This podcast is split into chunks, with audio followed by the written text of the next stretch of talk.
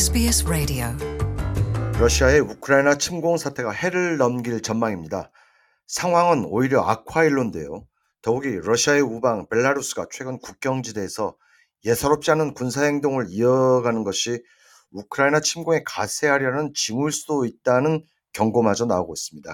한국 시사평과 서정식 씨와 함께 현재의 상황 살펴보도록 하겠습니다. 안녕하십니까? 안녕하십니까? 네, 러시아의 우크라이나 침공 사태가 이제 해를 넘길 것으로 보이는데요. 10개월 이상 이어지고 있는 러시아의 우크라이나 침공 사태 도무지 해결의 실마리가 보이지 않고 있는 것 같아요.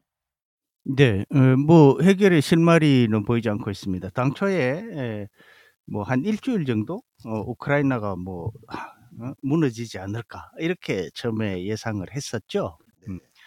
그런데 의외로 지금 어, 이렇게 길어지고 있습니다. 이 길어지는 요인의 핵심은 어, 세계 서방 국가들의 지원이죠. 네, 이 지원이 결정적인 요인입니다. 만약에 지원이 없었다면 우크라이나 혼자였다면 어, 예상대로 어, 쉽게 무너지지 않았을까 저는 그렇게 보고 있습니다. 자 그런데 지금 이제 말씀드린 것처럼 어, 서방 국가들의 지원에 힘입어서 우크라이나가 어, 지금까지 버티고 있는데요. 어, 지금 현재 상황은 뭐 아시다시피 러시아가 우크라이나 일부 지역을 어, 자국령으로 편입을 해요.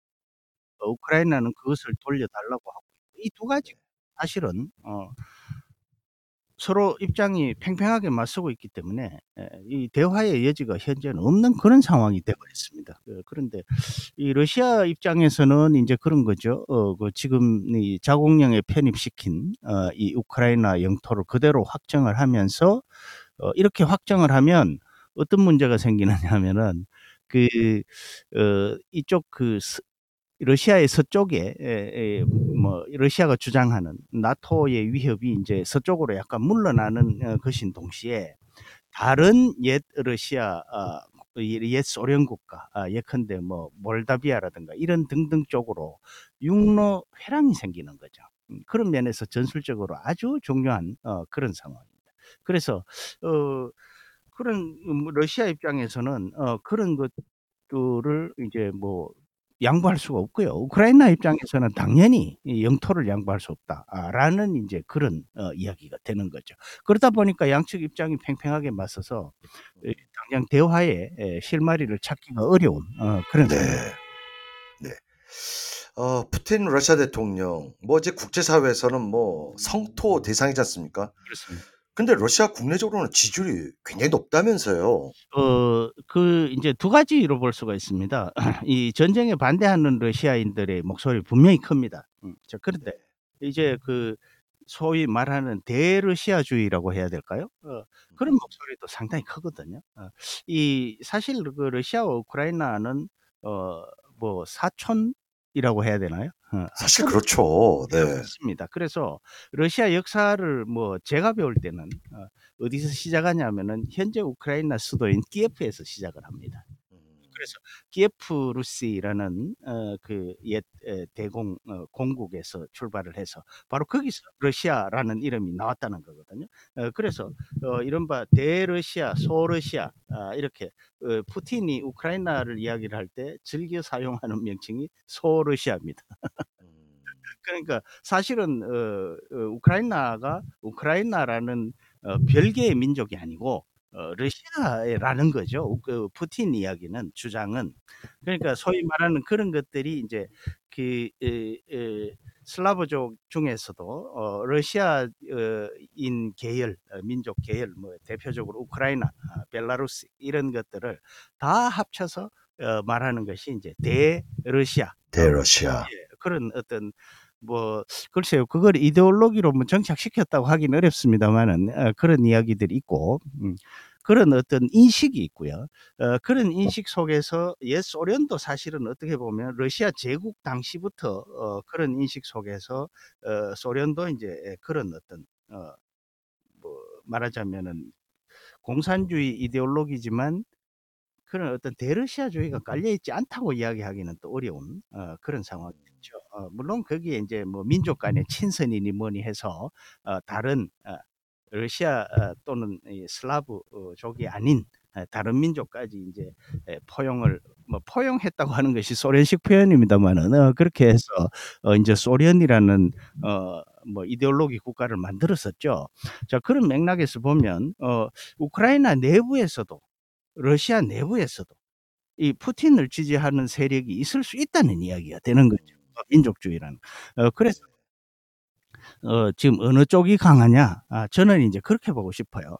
어 이 지금 현재 그 어 민주주의 국가 뭐 대한민국이나 미국도 마찬가지입니다마는 바이든 대통령이 미국 집권을 했다고 해서 전 미국이 지지하는 건 아니죠. 예. 뭐 절반 정도밖에 지지하지 않습니다. 지금 뭐 지지율이 40%대 정도 되니까 절반도 안 되는 거죠. 어 그리고 뭐 우리나라도 그렇고 다른 여러 민주주의 국가에서 요즘 세상에 예 누가 아 집권당이 집권을 했다고 해서 다 지지를 하겠습니까? 거의 이 51대 49 정도밖에 안 되는 거죠. 어 지금 러시아나 우크라이나 상황도 마찬가지라는 거죠. 푸틴 대통령이 집권을 하고 있지만 어 그래서 전쟁을 하고 있고 전쟁에 반대하는 목소리가 있지만 그래도 51%의 지지가 있으니까 어 뭐 이건 그 여론조사 통해 의 지지율을 말씀드리는 게 아니라 아 네. 그냥 이 일반적으로 어 일반적으로. 예 네. 좀 개괄적으로 이야기를 해 보면 우크라이나도 마찬가지로 지금 전 국민이 어 일치 단결해서 합심해서 러시아에 저항하고 있는 것처럼 보이지만 사실은 그 대러시아주의에 동조하는 사람도 꽤 많이 있다는 이야기가 되는 거죠. 어이 그런 면에서 보면 어 이 푸틴 대통령이 현재 집권을 하고 있기 때문에 그 지지율이 뭐 상당히 지지 그럼 집권층의 지지는 이제 겉으로 드러나기 마련이고 그렇지 그렇죠. 않은 지지는 네네. 묻히기 마련. 특히 러시아 같은 나라에서는. 네네네. 그러니까 어 그 확고한 지지를 유지하고 있는 음. 것처럼 보입니다. 어 그러나 그렇다고 해서 그 지지가 그게 허수라는 이야기로 할 수도 없고요. 그렇다고 음. 해서 반대로 강력하게 지지를 받고 있다. 이렇게 이야기도 할 수 없는 어 그런 상황이 아닐까. 아 사실 저는 그렇게 그렇죠. 네.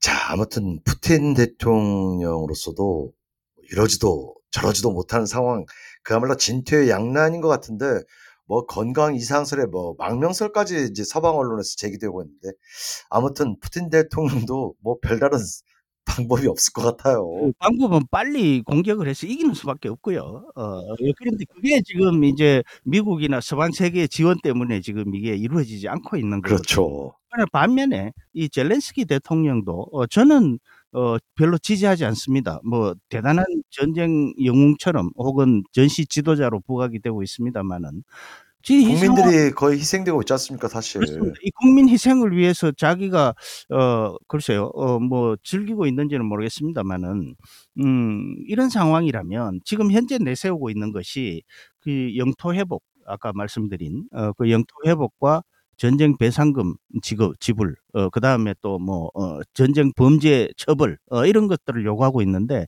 이 세 가지 다 전혀 받아들일 예다 여지가 결코 예 받아들일 수예 없는 러시아가 위대한 요구죠 사실. 이거는 한마디로 이야기해서 백기 들고 항복하라는 백기 들고 투항하라는 얘긴데. 예 그러면 자신의 서방 세계에서의 인기는 높아질지 모르지만 네.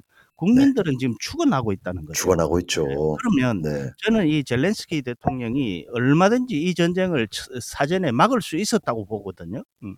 그러니까 전쟁을 막지 못한 것이 1차적으로 잘못이고 지금 자신의 이런 상황을 타개 자신이 아니라 국민의 이런 상황을 타개하기 위해서 어떤 노력을 했나 여기에 대해서는 조금 어 회의적으로 볼 수밖에 없지 않나. 아 저는 개인적으로는 그렇게 생각을 합니다.